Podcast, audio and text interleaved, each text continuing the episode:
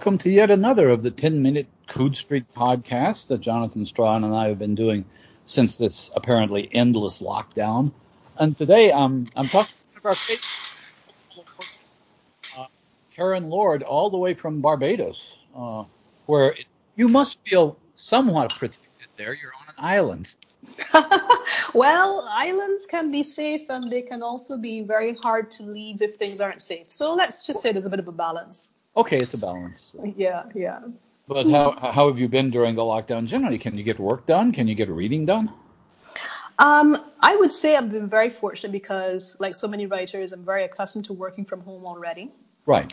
And like quite a few um, people, I think, who write in the corners of the world, most of my work has to do with speaking to people who are outside of my borders. So again, this is, um, you know, the whole dealing with whether it's Skype or Hangouts or Zoom or whatever. None of this is new to me. Um, as to whether I have the the brain power, the energy, the, the the whatever it takes to actually continue working normally, it's it's um it's been interesting watching how my brain's been handling this. Let's put it that way. But I think I finally come up with a a framework to describe it. Um, all of our automatic routines are being scrambled and have to be rewritten. It's like when you move to a new country and you mm. you don't know where the banks are, you need to find a place to go to get your groceries, and and everything is a little different, and, and they do things a little differently, and you have to you can't do things on autopilot. You have to be conscious of what you're doing until it becomes a habit, and it feels like I moved to a new country. It feels like you know everything is changed in terms of the small everyday things and well, the energy it takes to do that, mm-hmm. it, it, takes away from your usual work energy a bit. There's that famous quotation from L.P. Hartley uh, that the past is a different country. and, and what you're saying is that the future is too, and and we're already in it. Yes, we are. We got to catch up quick. Well, are you able to get any reading done during this period? And I am, but it's um, definitely not long involved works. Although the part of that isn't lockdown. Part of that is um, is is my own quirk. Um, uh-huh. When I am writing, or if I am like doing the sort of the pre-writing aspect of a story, where you're thinking up your characters and your backgrounds and your right. plots, I stop myself from reading anything that's remotely in my area.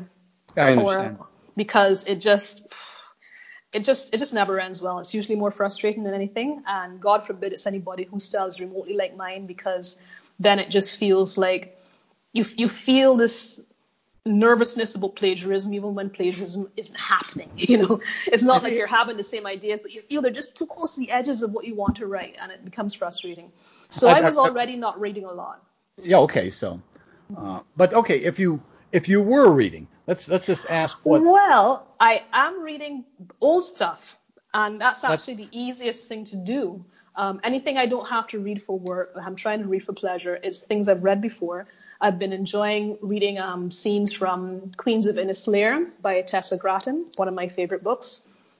It's always a pleasure to pick up a, a Terry Pratchett and, and just you know, you don't even need much of it. And I and I don't need the whole arc. That's the thing. I can't seem to hold a whole book in my head right uh-huh. now. But just going back to the familiar scenes. Um, well, you're not, the bits that give you pleasure.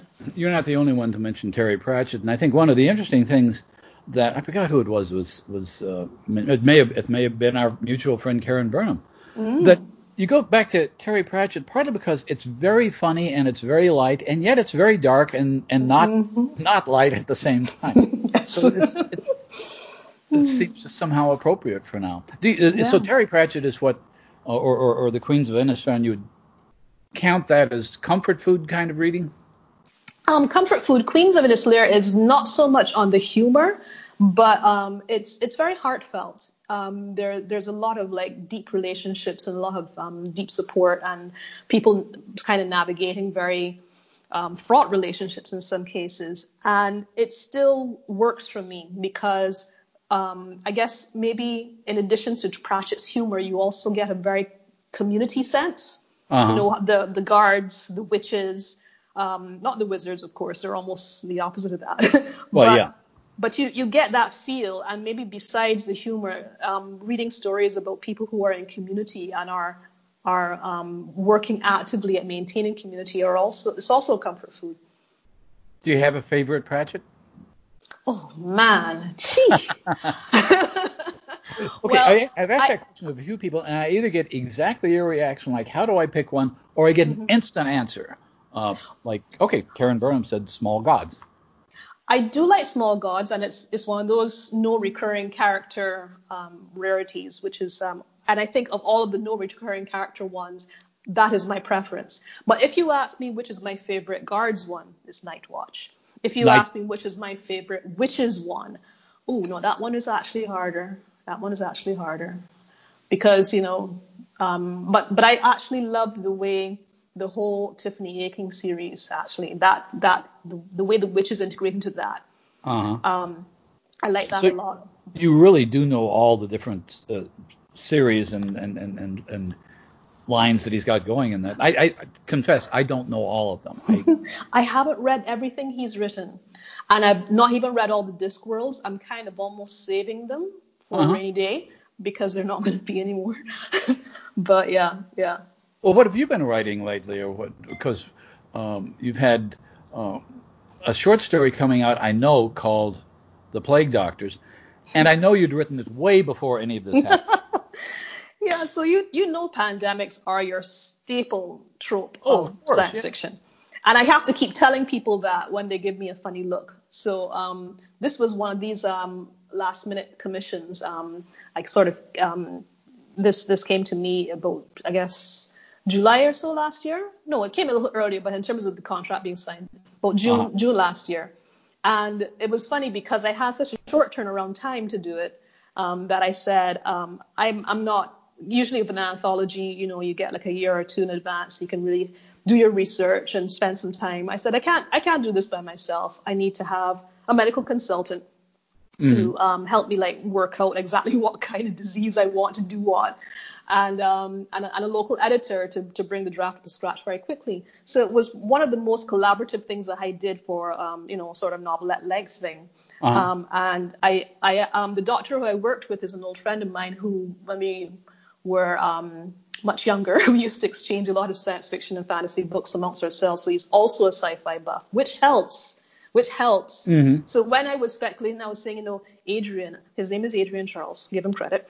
Um, I need a disease that's going to do this because it's going to help me in this aspect of plot. He knew what I was talking about. Excellent. So, so then we worked on it, and and then um, then when all this started happening, um, and I mean when I say all this started happening, it was actually published in January. This is the Robert Wood Johnson Foundation, by the way. It's a free anthology. So if you go to their website, or maybe I can give you a link afterwards to to put okay. on the blog, you know. Um, it's easy to access and read it. Not there's some amazing writers in there, not not just. What's the title? What's the title of the anthology? It's called Take Us to a Better Place, and it's, it's about the future of health. Basically, that was the that was the whole point of the anthology. Okay, cool. It's a um, very appropriate title. yes. And, and, and there were quite a few stories that were pointing out how our inequities in the health system are, are basically our Achilles heel right the way through uh-huh. whatever kind of crisis we face. Um, so when when things started happening, we just kept on, you know, kind of like having conversations. We were like, oh my goodness, yeah, see that, that, and that, and that, sort of echoing stuff we put into the story. But I felt very nervous because he's a doctor at our geriatric hospital.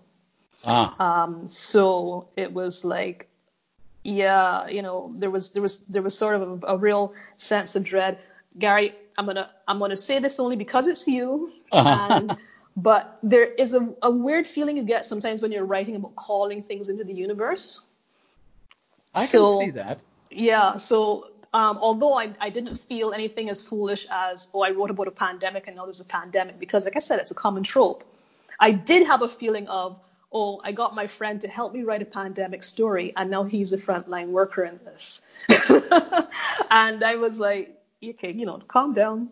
I, I, can I think they manage in other ways. I, I, but but, but it, it's also something I've I've seen uh, happening already that people who'd written I'm trying to remember one that's kind of a bestseller. People who had written novels two and three years uh, ago, but the novels are just now appearing just yes. because of the normal cycle. And, and now they're getting tweets saying, "How dare you take advantage?" Yeah. sensationalizing the deaths of people and this sort of thing. Mm. Uh, hmm. but you're absolutely right. I mean, uh, going back to, to, to, Mary Shelley and Jack London, and I mean, uh, plagues. If, if you if you take any plague in world history, possibly with the exception of the 14th century when there really wasn't much of what. Well, even then you had the Decameron. There you go. But by and large, there's always a novel that precedes it, uh, or a bunch of. Uh, so you're mm-hmm. absolutely right. Um, but um, have you got any novels you're working on? Um, let's see. I just finished um, handing in a manuscript just ah. before ah. all the lockdown started, um, which is my my second book for Daw, and I am curious to see what my editor will think of it. um, okay. If I don't know what the timeline is going to be on it, you know, everything feels a little shaky right now. Um, I think it oh, was yeah. really supposed to be for next year, but um, but I'm kind of excited about that. I, I had it was uh, something I wrote after I slightly had to cure myself from burnout at the end of last year. But mm-hmm. then I, I, did a very focused set of, of writing in January and February after having done a lot of deep thinking all through 2019. And um, I really enjoyed writing it. Sometimes you don't enjoy the drafting process. Sometimes I don't enjoy the drafting process. Um, mm-hmm. But then afterwards, you still see you've got some good stuff. But I actually enjoyed it and looked back and thought, oh no, wait a minute, there, there's some good stuff here. I mean, there's some stuff the editor has to like, you know, whip into shape as well. Didn't want to leave her with no work to do. can, can you tell us just uh, very generally whether it's more in the direction of uh, let's say the best of all possible worlds, or more in the direction of, say, unraveling or um, uh, redemption in Indigo?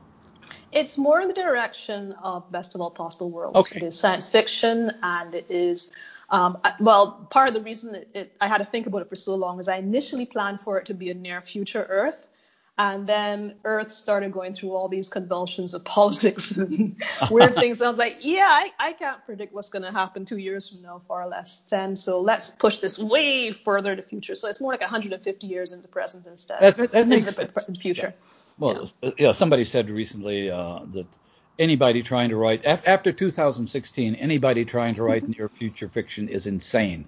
It's yep. not going to well, we're hmm. out of time, but it's been great talking to you. It's been fantastic talking to you. Thanks so much for having me on. Okay, and once again, our, our guest has been Karen Lord, and once again, this has been a Coode Street podcast.